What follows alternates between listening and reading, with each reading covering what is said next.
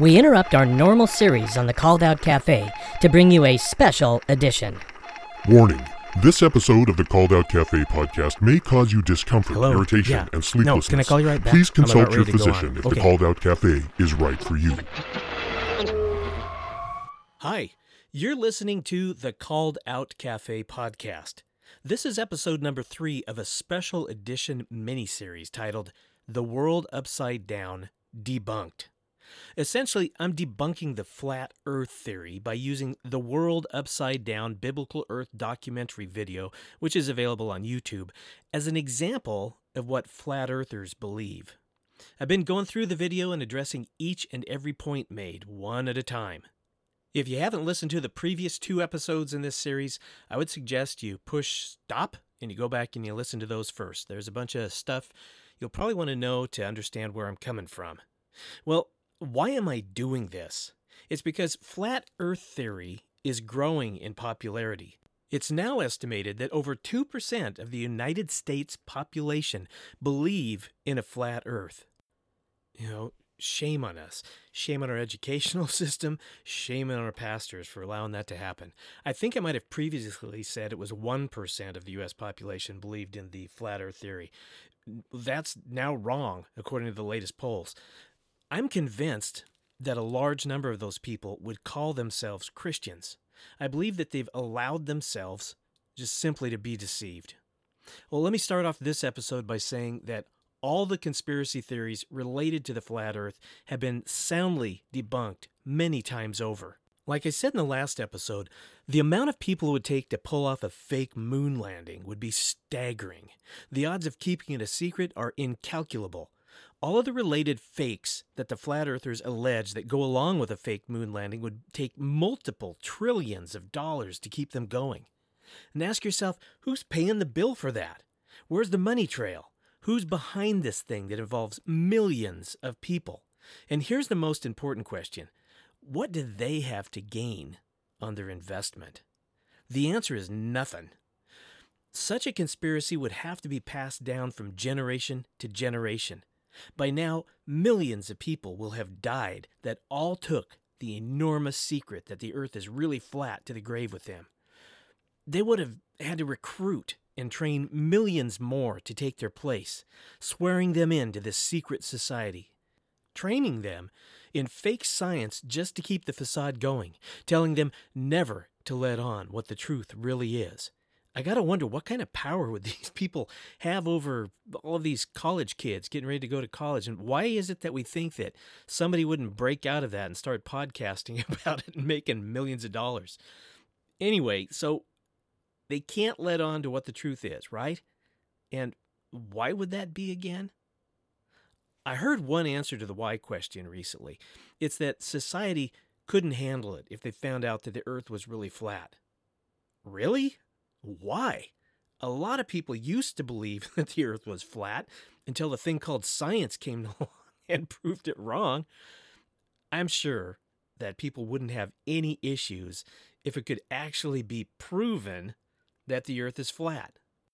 So, let's move on now with the content of the video. Let's talk about the images of the earth.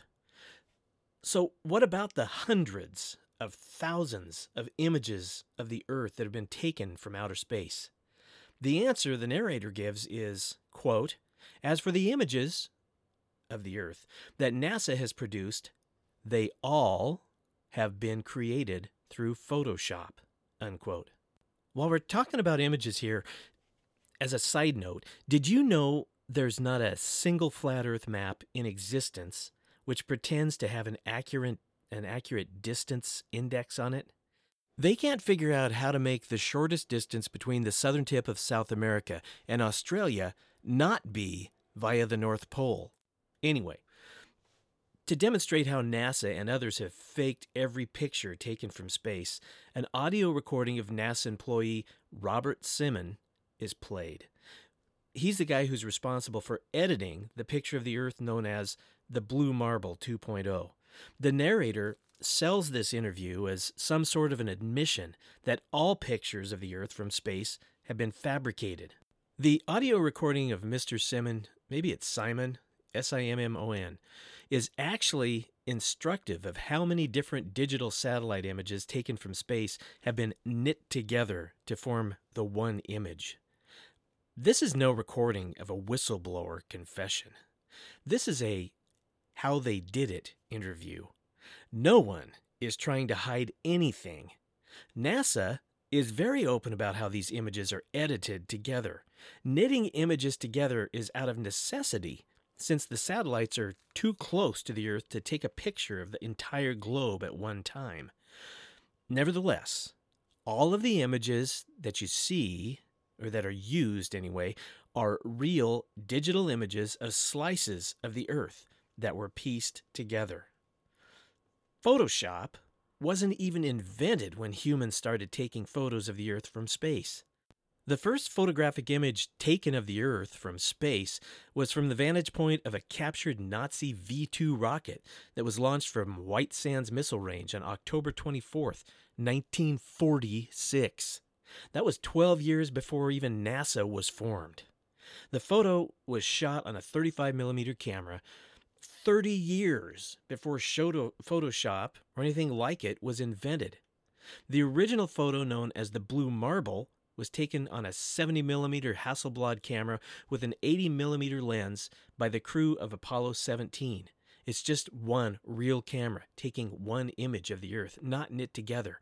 And that was on December 7th, 1971, and it was from 28,000 miles out in space no images in that photo were knit together. Let me be clear about that. Portraying NASA as a primary agency that's set on misleading the public into believing the Earth is round is a really hard sell. People have been saying the Earth is round for thousands of years when NASA didn't even exist. They've been proving it through methods other than going to space for a very long time, also. The effort to study astronomy is a worldwide effort and not dependent on NASA. Russia, remember Russia? The USSR, when I was growing up, they were not our friend during the Cold War. They're a current enemy. I think we could define them as an enemy of the United States with the situation that's been going on in Ukraine. And they have their own vigorous space program, yet they rely on the same science about the universe as the US does. 77 different countries have a space program, 16 of which have the capability of launching rockets into space. Several of those countries are not friendly towards each other and don't agree on much, but they all agree that space exists, the Earth is round, the Moon is real, and the Sun is approximately 92.335 million miles away. What I'm saying is that if the universe, as the world and science knows it, is a hoax, it's a hoax that's dependent on a million people worldwide to keep it going and keep it secret. That million people only includes those working in the space related industries. It doesn't even include the fields of astronomy, astrophysics, cosmology, data science, or planetary sciences, among others. Not to mention that the U.S. military now has a branch of service called the Space Force, which employs another 16,000 military and civilian personnel. Wouldn't you think the big lie of a spherical planet and no space would leak out sometime? well, let's talk about the sun. The narrator asks these following misleading questions. This is all a quote. Have you ever noticed when you look out of an airplane window, you seem to be on the same field as the sun? Have you ever noticed that sometimes you can see clouds behind the sun? Have you ever noticed that the sun's rays disperse from a single point in the sky? End the quote. He then, of course, assumes that the viewer will answer all these questions with a yes, as he provides the reasons that you must be in agreement with him. He says, quote, This is because the sun is not located 92 million miles away. It's actually much, much closer. Unquote. He cites Psalms 19:4 to 1, highlighting, quote, "The heavens declare the glory of God, and the firmament showeth his handiwork," unquote. And, quote, "In them hath he set a tabernacle for the sun," unquote. It's a shame that the narrator is misusing this scripture by reducing the intended meaning down to a pseudoscience lesson on astronomy, especially where his conclusions are completely erroneous. Verse 6 in this very scripture he's citing speaks of the sun's going forth from one end of the heavens to the other. Well, this has to do with the sun rising on one side of the of the visible arch of the sky in the east and setting on the other side in the west.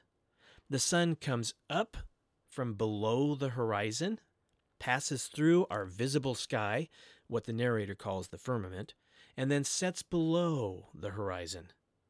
As previously stated, if the earth were flat, it wouldn't set below the horizon. The flat sun would appear as a tiny oval in the eastern sky. As it approached, it would grow larger and it would turn into a circle as it went above us. And then, as it passed by to the west, it would get smaller and become a tiny oval again as it disappeared from view. Think about that. They say that you can see the entire sky over the flat earth. So there's never anywhere for the sun to set behind. They have no good explanation for that. Sometimes some of them will try to talk about refracted light, but then it's a rule about reflect, refracted light that only seems to apply to the sun and nothing else. But to get back to the narrator's questions, first, this question Have you ever noticed when you look out of an airplane window, you seem to be on the same field as the sun?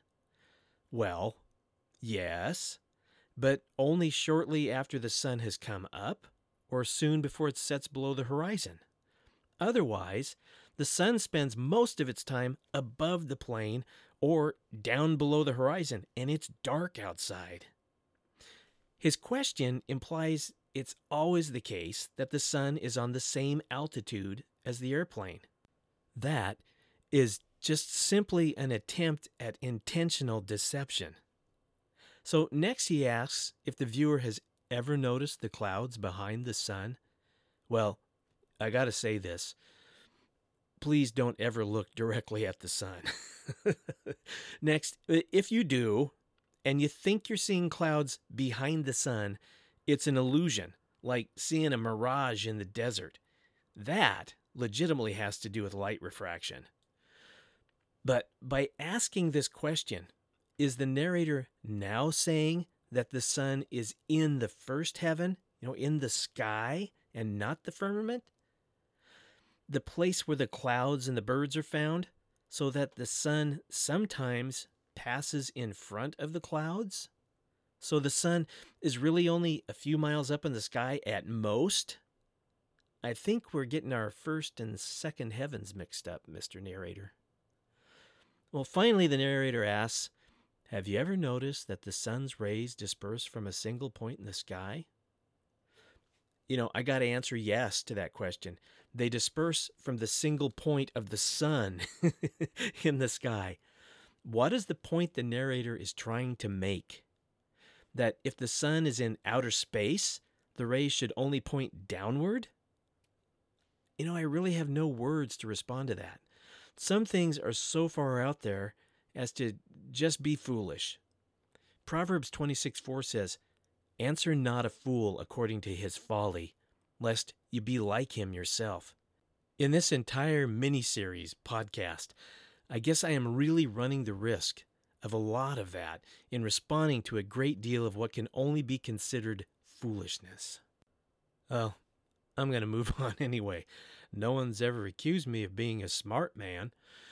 Well, the narrator says that Revelation 16, verses 78, 7 to 8, proves that the sun is located below heaven, in the firmament dome.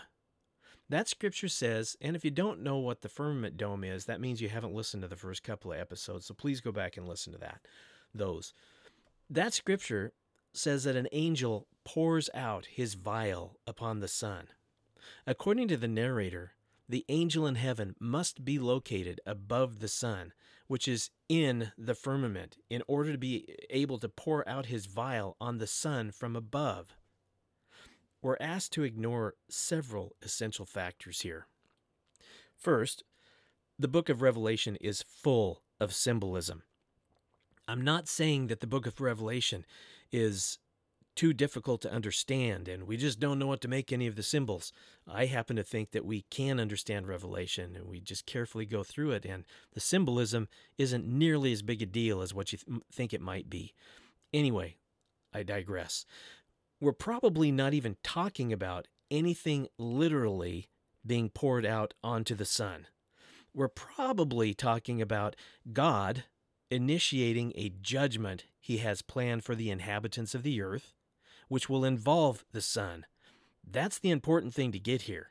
Next, we're talking about two different realms of creation that are interacting the angel, who lives and dwells in the spirit realm, and the sun, which exists in the physical realm. Both are created realms. They make up all of creation. Heaven and earth is how the Bible refers to them. Well, how those realms interact with each other is largely a mystery, meaning, how did God design it into his creation when something in the spirit realm that's not made of physical matter is sent to cause something to happen in the physical realm? Well, however that is, it's likely not as simple as an angel pouring out the contents of a bowl or a vial onto the sun. Now, what substance would that be? I don't even know. Finally, what is to say that regardless of the angel's original location, that once commanded by God to pour out his vial on the sun, the angel couldn't just travel to the sun from a different quadrant in space and carry out the mission. You know, perhaps he starts out from the Alpha Centauri star system. I don't know. Can you imagine an angel saying, Oh, oh Lord, I would love to pour out the bowl, my God. If only I was located directly over the sun so I could do so. That's just absurd. The narrator tells us it's impossible for the earth to rotate around the sun because the sun was created three days after the earth in the creation account found in Genesis.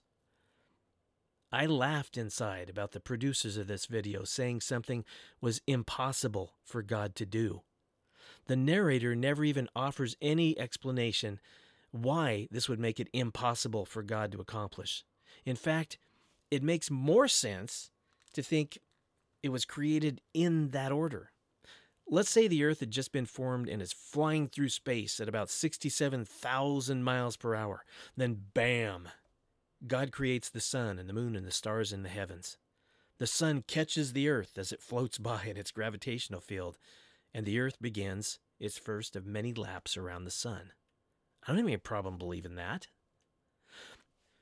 Let's talk about the circuit of the sun. The video again cites Psalms 19, eh, eh, like it's a lesson in astronomy, saying that it's the sun which moves in a regular circuit and not the earth.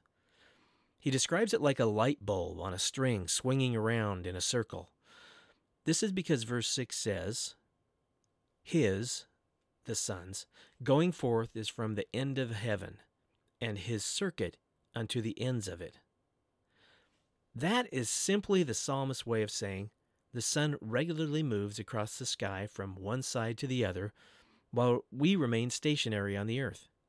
No, this is not technically accurate. It's not science.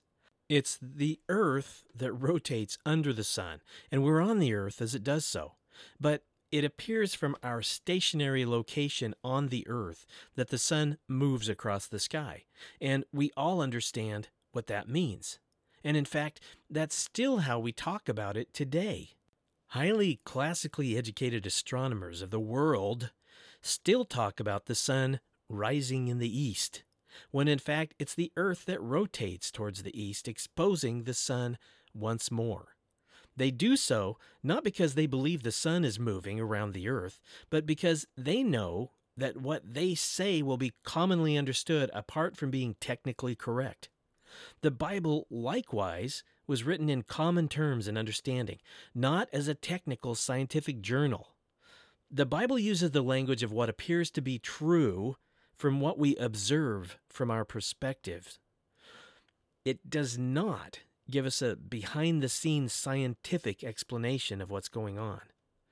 If you were to ask anyone to, to talk about their observations of the sun relative to their position on the earth, they would say, well, the sun moved across the sky like it always does. That would be completely understandable. We'd all know what they were saying, and it would be true from their perspective.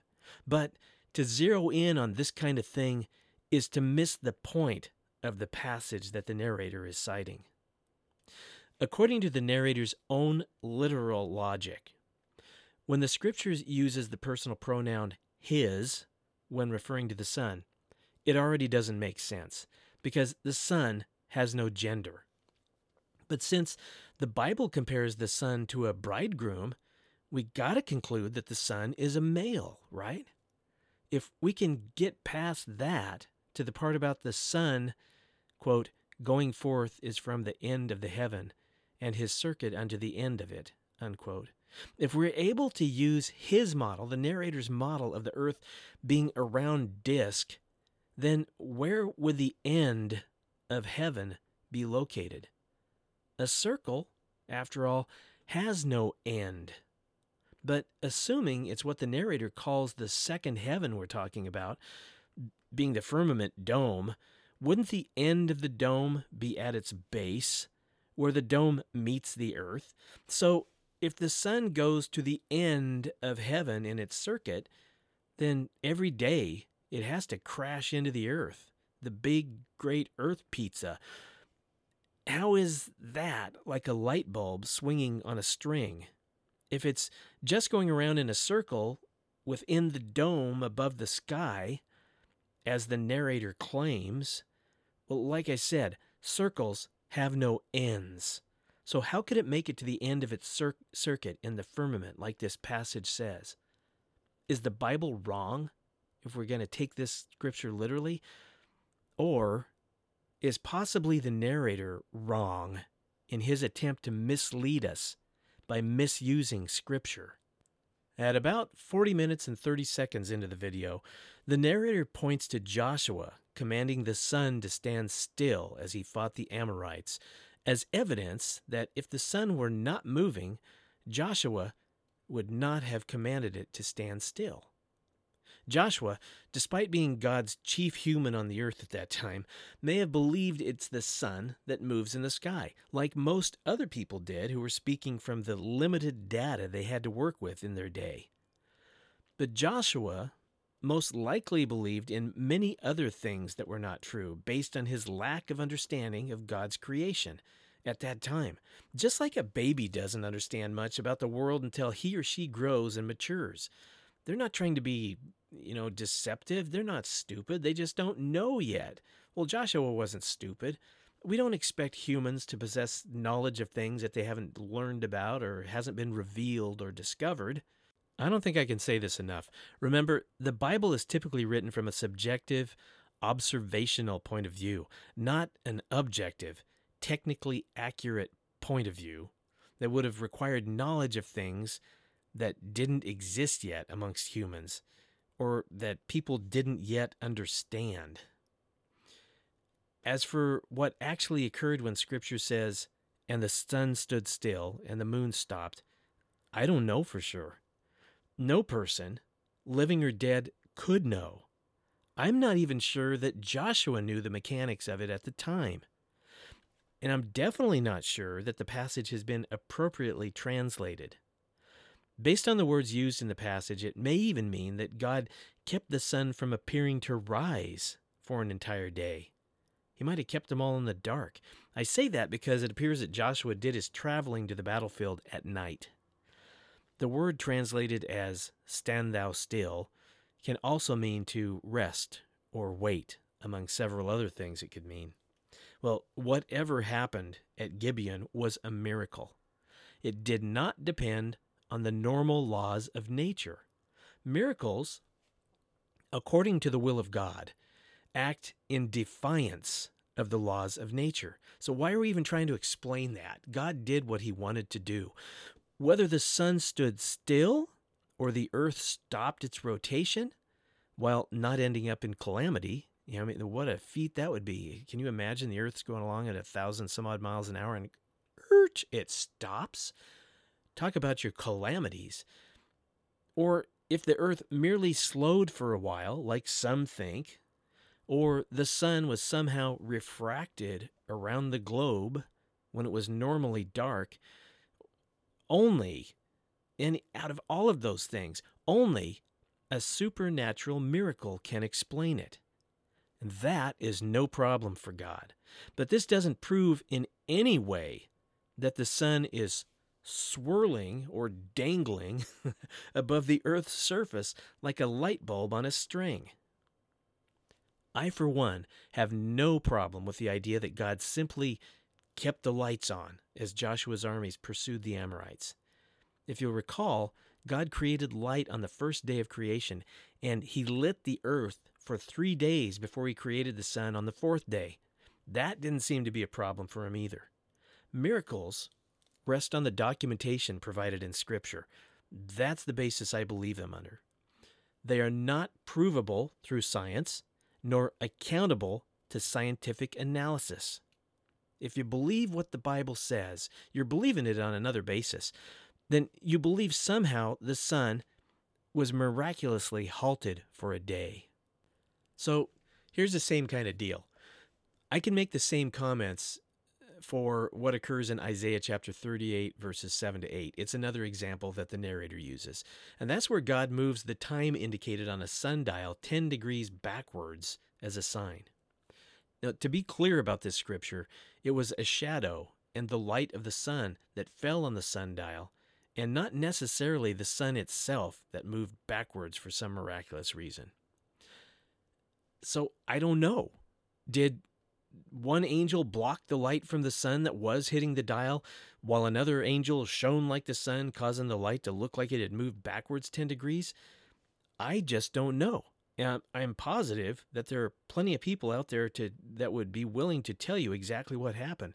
Truth is, they have no idea. All I know is that the final outcome is as Isaiah recorded it from his perspective.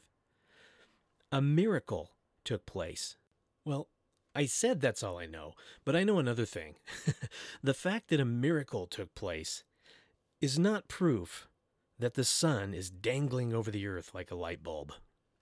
Next, Revelation chapter 8 verse 12 tells us that during the events that play out in the future, at the end of this current age that we're in, after an angel blows the fourth of seven trumpets, that a third part of the sun will be quote smitten unquote. This results in a third part of the sun being darkened, and it won't shine for a third part of the day. Well, the narrator interprets this to mean that if the earth were to travel around the sun, as reality says happens, that the earth would spend 122 days out of the year in a row in darkness.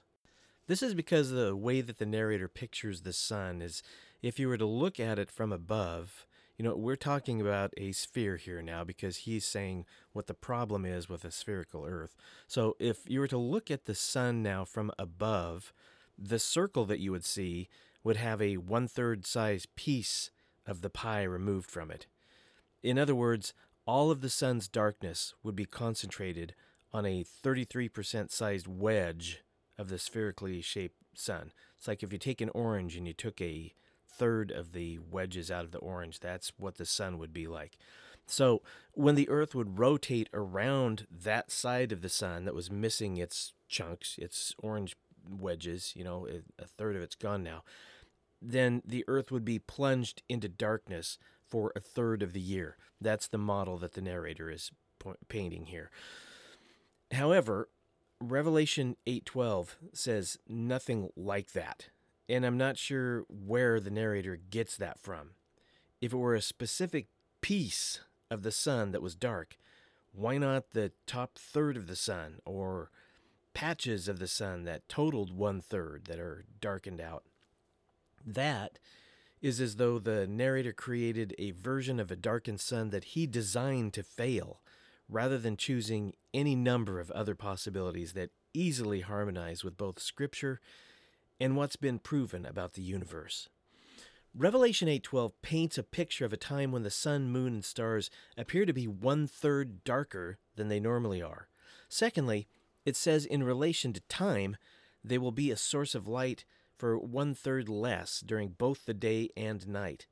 Since none of us know, I'm forced to speculate as to what type of natural phenomenon God might use to bring this darkening of celestial bodies about. However, you know, don't forget, just God does miracles. Maybe it's going to be some supernatural thing.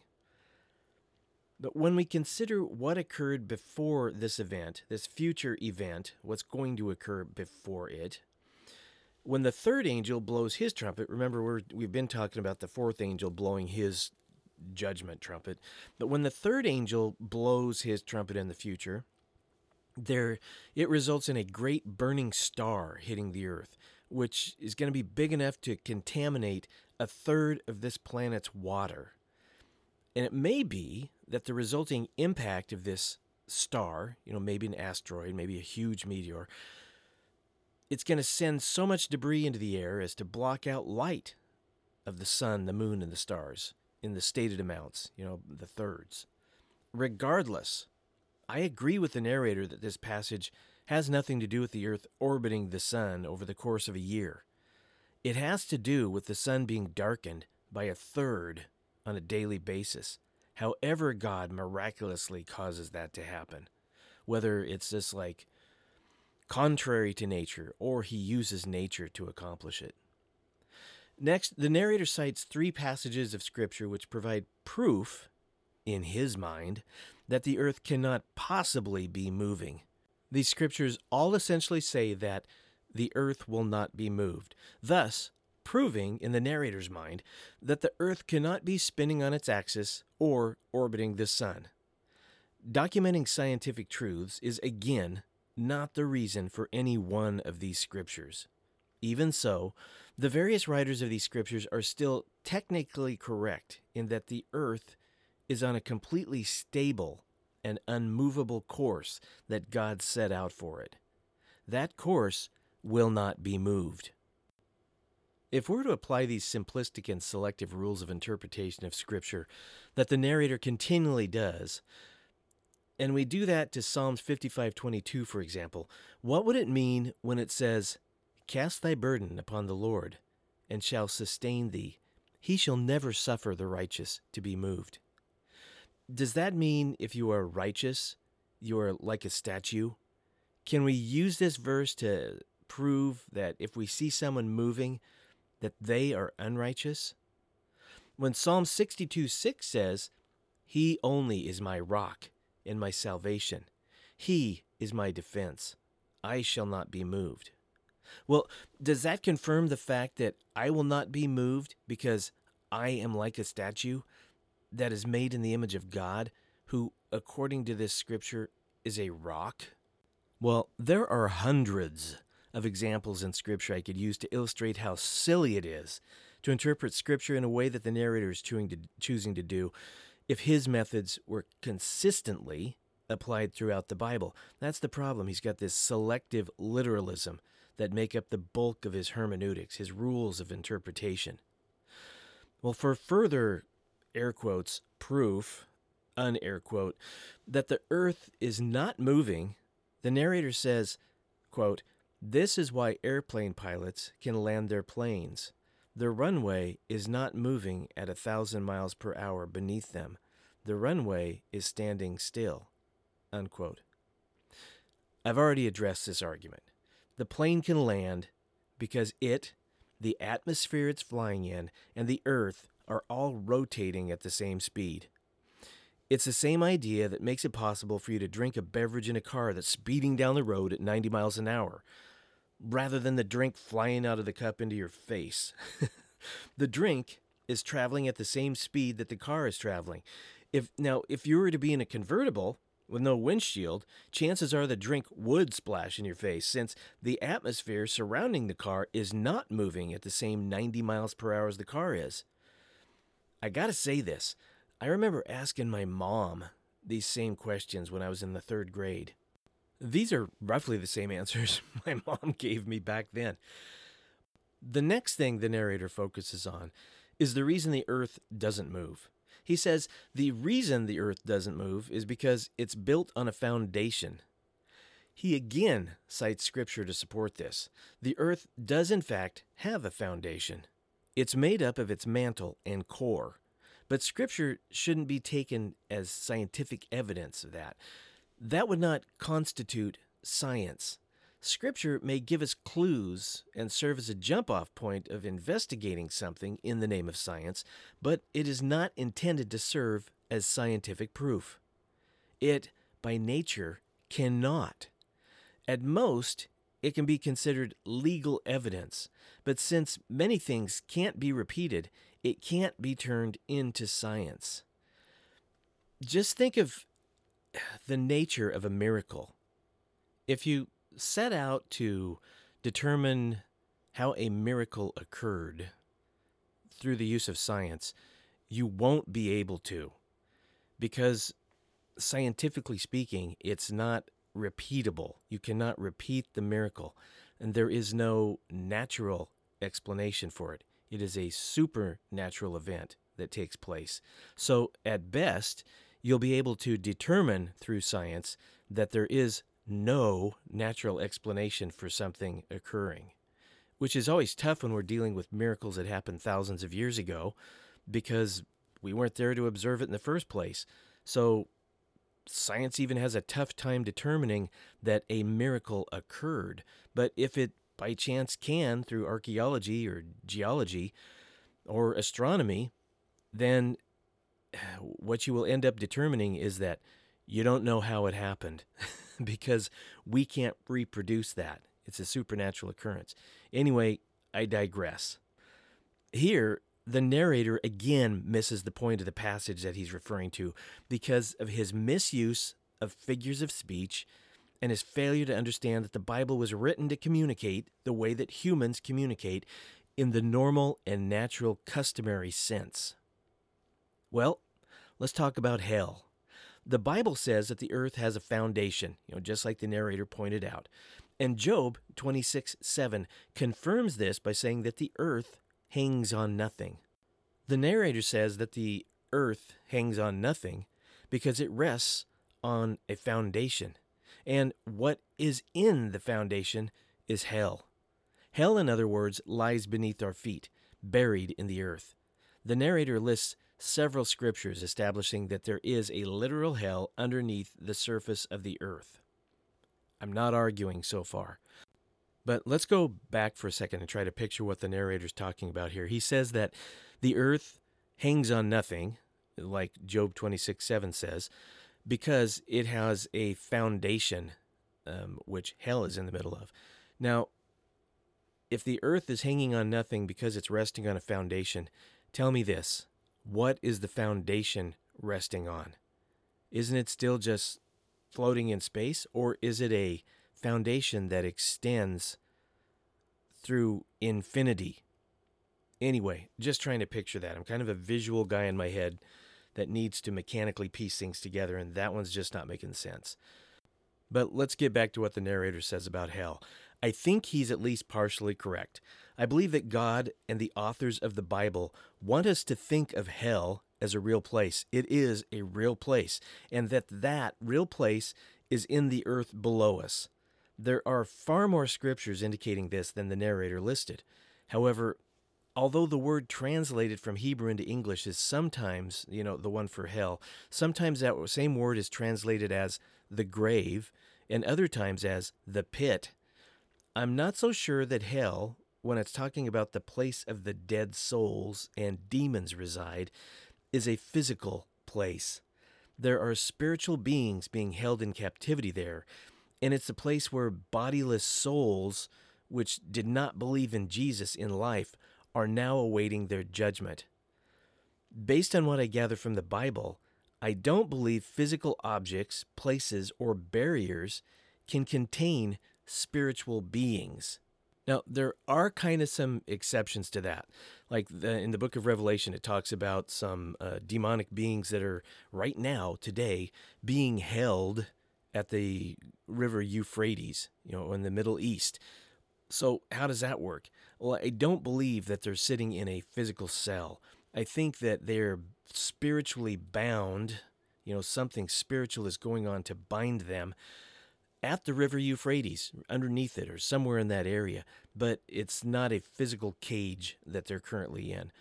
Hell is a spiritual place with a physical address. In other words, the spiritual realm that hell is a part of intersects with or coexists with the physical realm somewhere in the earth.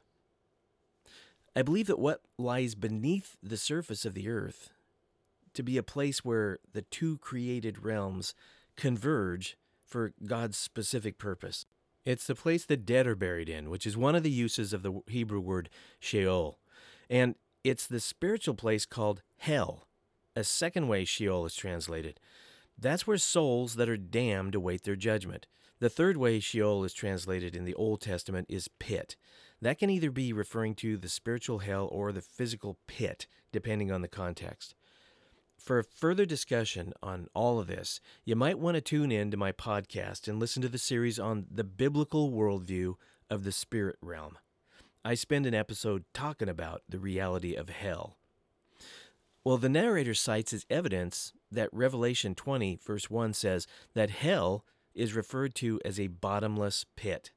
So, according to his logic, if you fell into this pit, you know, now we're talking science here and we're crossing over into the physical realm. If you fell into this pit, you would eventually come out of the other side of the earth. And that doesn't qualify for being bottomless. I get his logic. However, a spiritual place, the spiritual place of hell, where physical creatures will not reside, that's not subject to natural physical laws. As far as we know, a spirit may be reduced. You know, how big is a spirit? it might be the size of a spiritual pinhead, and it may fall in a figure eight pattern throughout eternity. We have no idea what form a bottomless pit might take in the spiritual realm. The narrator's point is just moot. Well, in chapter 7 of the video, the narrator elaborates about the horizon again and how it's a fallacy that things disappear over the horizon due to the curvature of the earth. I've already addressed his main arguments. I'm going to address a couple more of his specific arguments here. First, the narrator points to King Nebuchadnezzar's dream, in which there is a tree that's so tall you can see the ends of the earth from it. He says if the earth were like a globe, this would not be possible as though it would be possible to grow a tree so high as to see thousands of miles in any direction. And for a human to have like telephoto eyes that would allow him to see that far.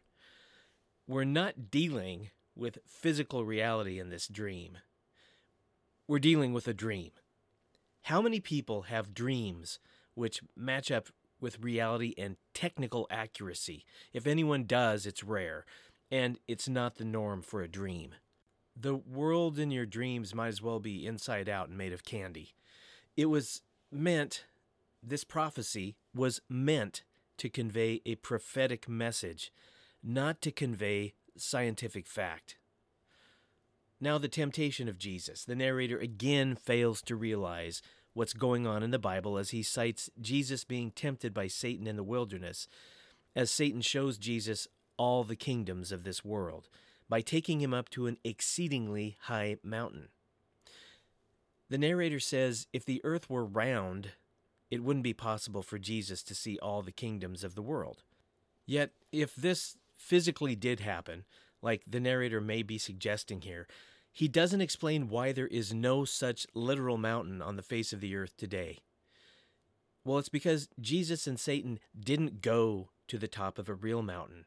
And Jesus was n- merely standing at a high enough vantage point to see thousands of miles away, unless they were in outer space, which, according to the narrator, doesn't exist. No such mountain has ever existed. This was a vision, a dream, or hallucination that Satan caused. If this was possible, why isn't it possible right now to go to the highest mountain on the earth? You know, Mount Everest or K2. It's debatable. and stand there on that mountain and to see every kingdom of the earth. If the earth is flat, and the narrator says that it's possible to see everything at once, why can't we just go out and stand uh, on the highest mountain or in the middle of the ocean where there are no obstructions? Why can't we see infinitely in all directions to the edge of this invisible dome that's supposed to be covering us? Anyway, they, they have no answer for that question. Moving on. Uh, the narrator talks about the return of Jesus, as found in Revelation chapter 1, verse 7. And that says, When Jesus returns to the earth, that, quote, every eye shall see him, unquote. The narrator obviously believes this is as though we all shall see Jesus when he returns at the exact same time. This is a very common belief amongst Christians. I used to believe that.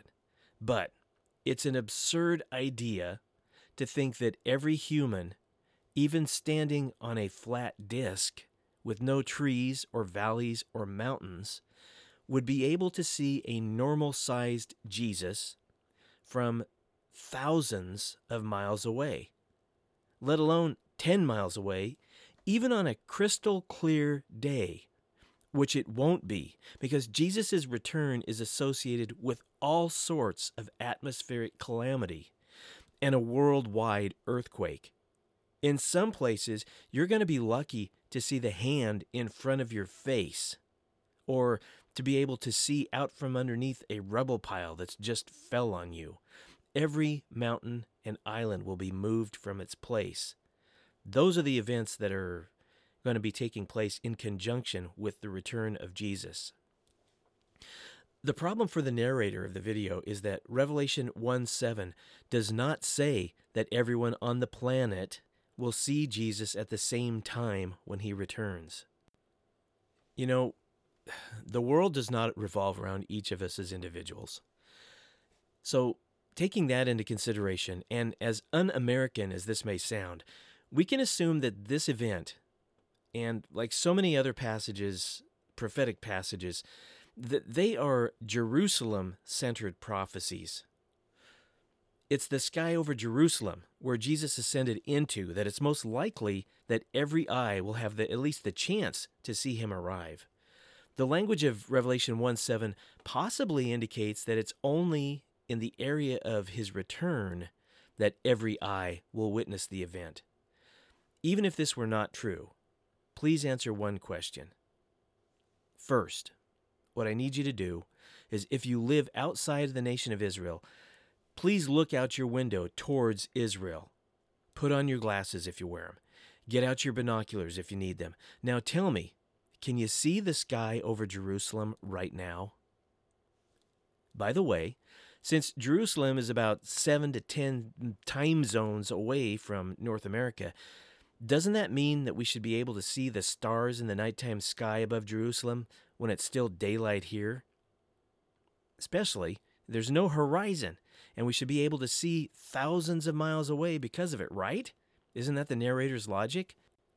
So, the narrator wants us to believe that you can see the entire flat Earth disk that we're on if you're high enough in a tree, or if you're on this fictitious mountain that Jesus was taken up to, this mountain that was in a dream, or in the future, when Jesus returns, that you'll be able to stand wherever you are on the earth. And because the earth is flat, you're going to be able to see the skies over Jerusalem. But you can't do any of those things right now. You can't demonstrate that any of those things are true right now. Well, let's get back to reality. It is possible that God will cause the entire planet to witness the event of Christ's return simultaneously I mean, if you know the signs of what's going on, of course you're going to know that it's the return of Jesus. A worldwide earthquake? Nothing like that's ever happened. The sun is going to lose its light, the moon's going to turn red, there's going to be a meteor shower like you've never seen before. All of those things happen in conjunction with this worldwide earthquake. That is the sign. It's the sign of the coming of the Son of Man. That's what everyone on the planet is going to witness. But it is possible since elsewhere in the New Testament it talks about this, that simultaneously as, since it says, As lightning flashes from the east, so will be the coming of the Son of Man. Now, it says that in Matthew 24, verse 27. The return of Jesus may send a lightning like flash around the globe. As lightning flashes from the east, so will be the coming of the Son of Man. So, I'm certainly the followers of Jesus will witness his return, since as Matthew chapter 24 tells us that at that time Jesus will send out his angels to gather his elect.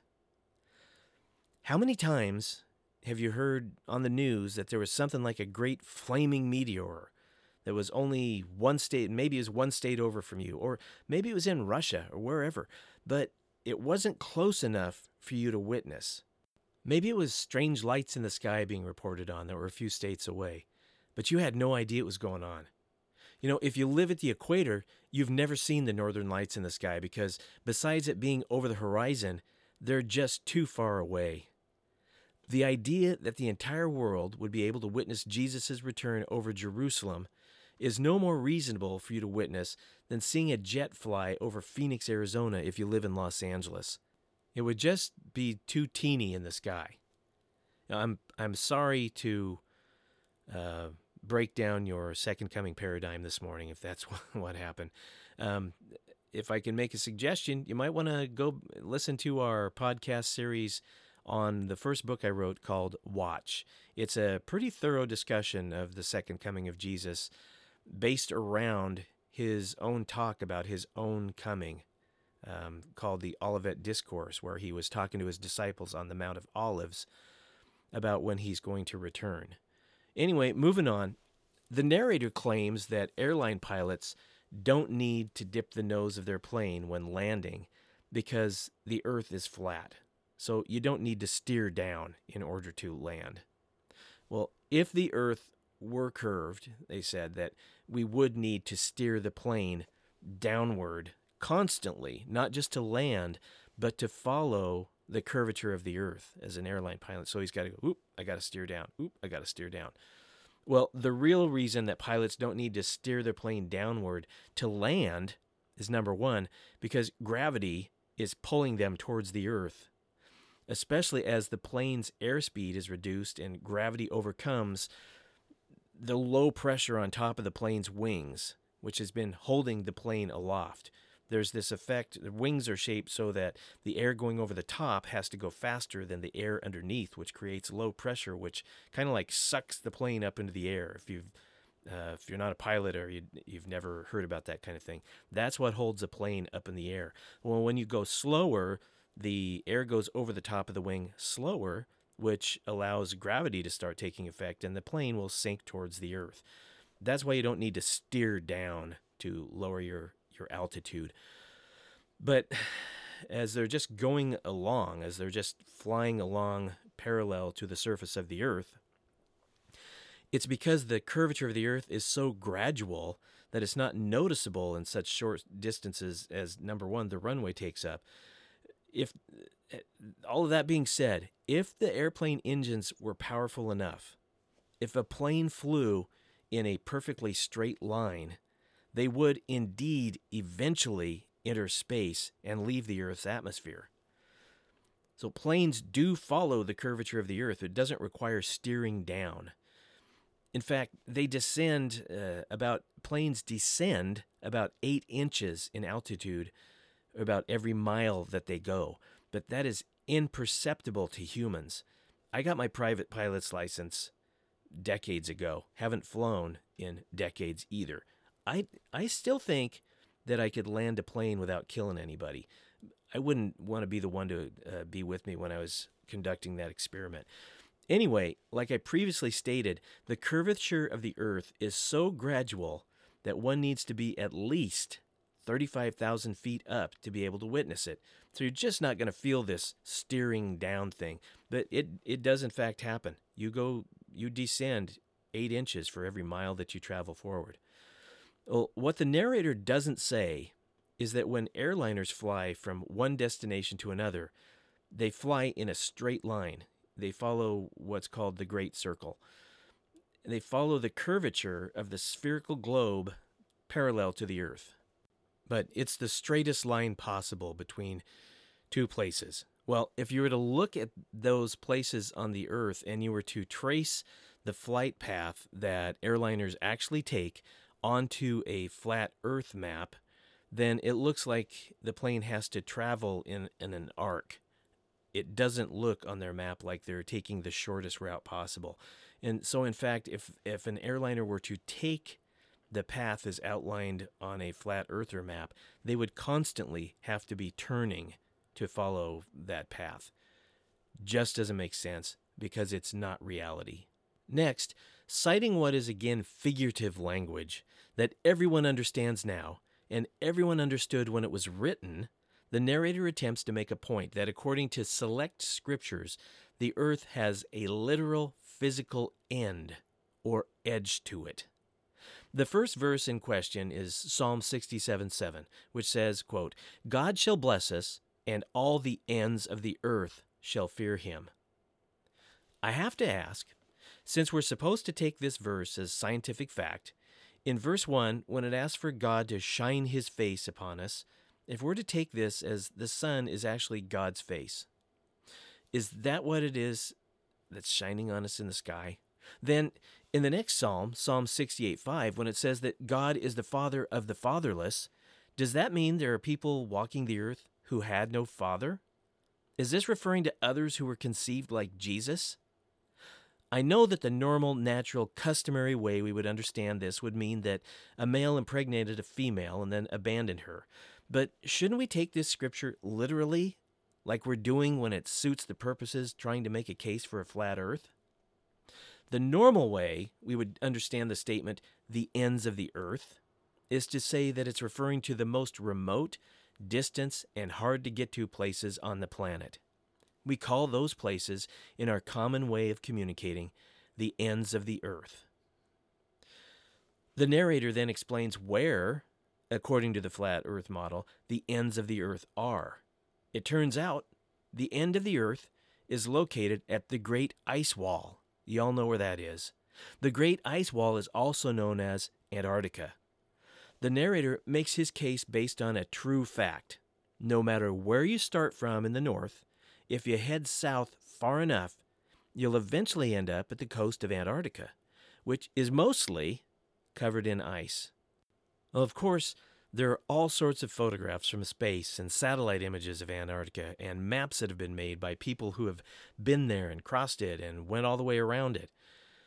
And they all show that Antarctica is a large continent at the bottom of our round Earth. However, the video claims that Antarctica is actually, this is a quote, it is a giant sheet of ice that compasses the whole Earth. Unquote.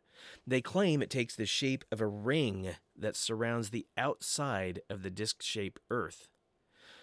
It's the Earth's perimeter, a perimeter that they say no one has or ever may pass over. This means there's no such thing as the South Pole, and it would be impossible for anyone to cross Antarctica from one side to the other. If someone were to pass over the ice ring that's holding in the oceans and setting the boundary of the end of the earth, they would naturally bump into the firmament dome. So I gotta ask since humans are curious explorers by nature, if the video is correct about this, why have humans never attempted to cross the ice and find the dome? Are there dragons waiting on the other side? Why don't they just take a helicopter up over the top? Why don't they fly a, a, a military plane over the ice ring? Are they afraid of bumping into the dome? Have they done it and they're tired of losing people? Wow. The facts are that it's not true, as the narrator claims, that Antarctica is not a continent and that it's entirely made of ice. It's this big, huge ice ring that's kind of like at the same time it's holding in the oceans, it's like floating there because ice floats on water. Well, the facts are that it's not true. This is just another complete fabricated lie. Antarctica is the world's fifth largest continent, and it's only mostly covered in ice. There's seasonal thawing under the ice that shows mostly gravel, stones, and boulders. About 5% of its coastline if you were to travel around the coastline, is actually made up of exposed rock. The video claims, quote, Antarctica has never been inhabited, unquote. Antarctica is far from uninhabited, and I'm not just talking about penguins. There are normally about 5,000 people living there year round. When you cross over the edge of Antarctica at its coastline and you continue south, you eventually encounter a research station located at the South Pole called Amundsen Scott South Pole Station, which between 50 and 200 people from all over the world live at year round. The South Pole was reached the first time in 1911. Since 1957, at least 1,666 people have wintered over there at least once. Any direction you go as you leave the South Pole is north. Follow that direction, and it'll take you back to the coast of Antarctica. Right now, today, in 2022, for a price, anyone may book a flight aboard a 787 Dreamliner and fly over Antarctica all the way to the South Pole. The flight, if you can afford it, takes about 12 and a half hours and departs from Australia. Well, besides all the physical geographic evidence that Antarctica exists as a continent, there are copious amounts of other geography problems with the flat Earth model leaves unaddressed. The biggest of which, if you look at a map of how the video pretends the Earth is laid out on a flat Earth disk, the North Pole is at the center of the disk. Everything, oceans and continents, radiate out from the North Pole. Well, like in any circle, the further away from the center of the circle, as you travel lat- latitudinally around the circle, the greater the distance will be. You know, the circle keeps getting bigger until you reach the outside rim. So if you're only 10 feet from the south of the North Pole, it'll only take you about 10 seconds to make it entirely around the circle to get back where you started. Well, once you make it to the equator, the circle is much larger, of course, and it'll take you much longer to make it around the circle. But that's where, on a spherical Earth, the distance around the Earth would start getting shorter again as you continued to travel south. On a flat, disc shaped Earth, the latitudinal distances just keep getting longer and longer until you reach what the narrator calls the Great Ice Shelf. Well, based on this, it should take days longer to travel from one continent in the southern hemisphere to another if you were to travel along the latitudinal lines. Yet, it doesn't. It's 4,116 miles from Cape Town, South Africa, to the southern tip of South America. It should be several times that number of miles if the flat Earth theory were true. Everybody knows that the shortest distance between two locations is a straight line. Do we not know that?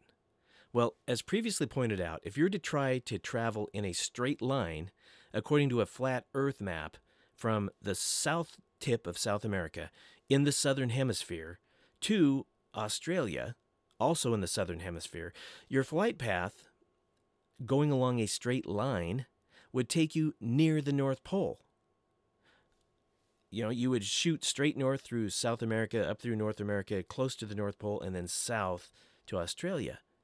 On a globe, of course, the shortest distance flight path takes you close to Antarctica as the pilot flies the uh, the southern hump, like we have the northern hump. They go over the hump, uh, following the Great Circle.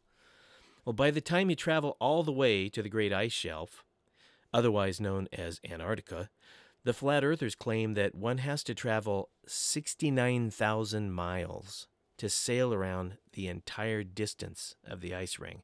That's how far it is around the, uh, the flat earth. 69,000 miles.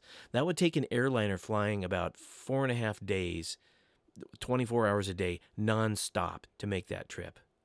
It would take a ship sailing at 23 miles per hour about four months to cover that same distance.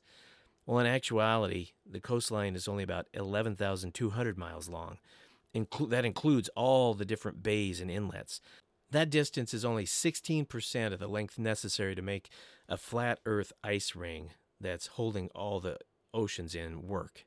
That is repeatedly provable if any flat earther were to want to take that on. Well, the narrator summarizes the flat earth model. And this is his verbatim summary. This is a quote We have the firmament, a glass like dome overarching the face of the earth. Above the firmament, we have heaven, where God's throne is. Below the firmament, we have a circle, covered by land and sea. Within the firmament, we have sun, moon, and stars, traveling in a circular pattern. Below the ground, we have the foundations of the earth, and within that foundation is hell. And around the perimeter, we have a giant ice wall holding in the ocean. That's the end of that quote. But then he says, quote, This matches what we can gather with our senses and what we can read in the Bible. Unquote. Well, the narrator continues with his final misleading questions. Here they are. Where in the Bible does it say that the earth is a globe? Where in the Bible does it say that the earth is rotating on an axis? Where in the Bible does it say that the earth is rotating the sun? Where in the Bible does it say we're traveling through a galaxy? Where in the Bible does it say that space even exists? The fact is that it doesn't. It's simply an illusion perpetuated by the media. Unquote. Well, here's my questions for the narrator. Where in the Bible does it specifically say none of those things are true? Where does the Bible say that humans need oxygen to survive? Where does the Bible say that bacteria exists? Where does it say that the temperature water freezes at is 32 degrees and boils at 212 degrees Fahrenheit? The fact is, the Bible does not say many things about scientific facts because it's not the purpose God had in mind for the Bible. ABC's Nightline recorded one flat earther saying that, quote, there's no way you can get a spinning heliocentric globe out of anything in the Bible, unquote. This is but one of the flat earthers' leaps of logic and misuse of Scripture, that the absence of specific technical Scripture is proof that something doesn't exist, as if the purpose of the library of books which make up our Bible is to provide us with science behind God's creation.